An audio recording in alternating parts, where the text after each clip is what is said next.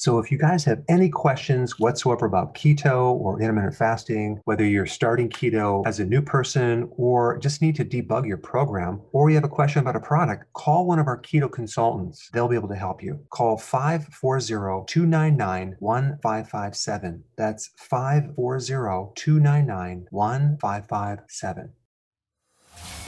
Welcome to the Dr. Berg Healthy Keto and Intermittent Fasting Podcast.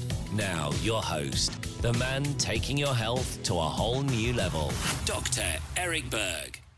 Hey guys, I wanted to do a quick video on the strong odor on keto, whether it's your urine or your breath, what you can do and what it is. All right, so let me just talk about all the reasons that you could have a strong odor, mainly in your urine, sometimes through the breath, Okay, so the first one is liver damage. That can create a strong odor in your urine and definitely in your breath. Okay, an infection can cause a strong odor in your urine.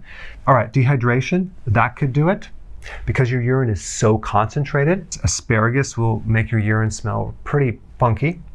And if you consume too much protein, so if you're consuming more than three to six ounces of actual protein per meal, okay, not per day, per meal, that could be an issue, especially if you don't have enough stomach acid.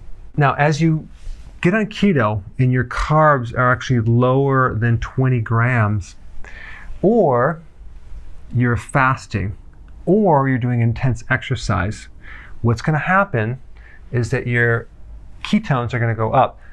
The one that actually creates um, the most detectable odor on breath and in urine is acetone. This is a type of ketone. There's three types of ketones. This is one of them, okay? So then there's actually a meter that you can get, a breath meter that you can detect this as well. But if your urine is darker and cloudy and you have this odor, this strong odor, uh, chances are it's going to be acetone. Now, acetone is also used as a nail polish remover. You don't have to be concerned about that because that's something completely separate. Your body actually makes acetone naturally as a natural consequence of consuming more fat and less carbs. It's a, a, a normal thing, so it's not harmful at all. So, this is what I'm going to recommend. Number one, increase chlorophyll in your diet. That is a deodorizer. Where do you get chlorophyll? Leafy greens, lots of salad, a lot of leafy green vegetables. Number two, add a bit more fluids. That would be not just water, but electrolytes with it to be more hydrated. Number three, consume apple cider vinegar with each meal. That will help you.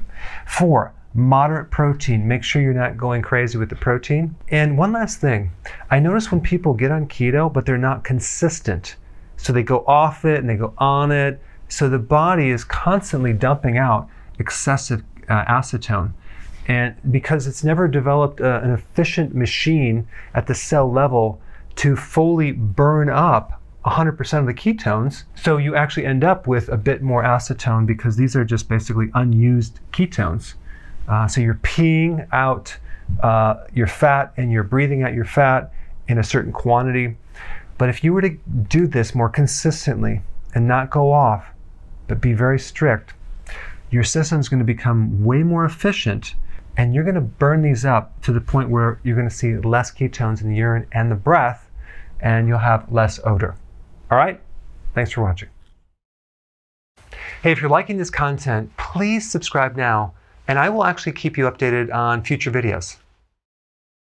Hey guys, I just want to let you know I have my new keto course just came out. It's a mini course. It covers all the basics and how to do it correctly. You can get through this in probably 20 minutes at the very most. So if you're interested, click the link below and get signed up now.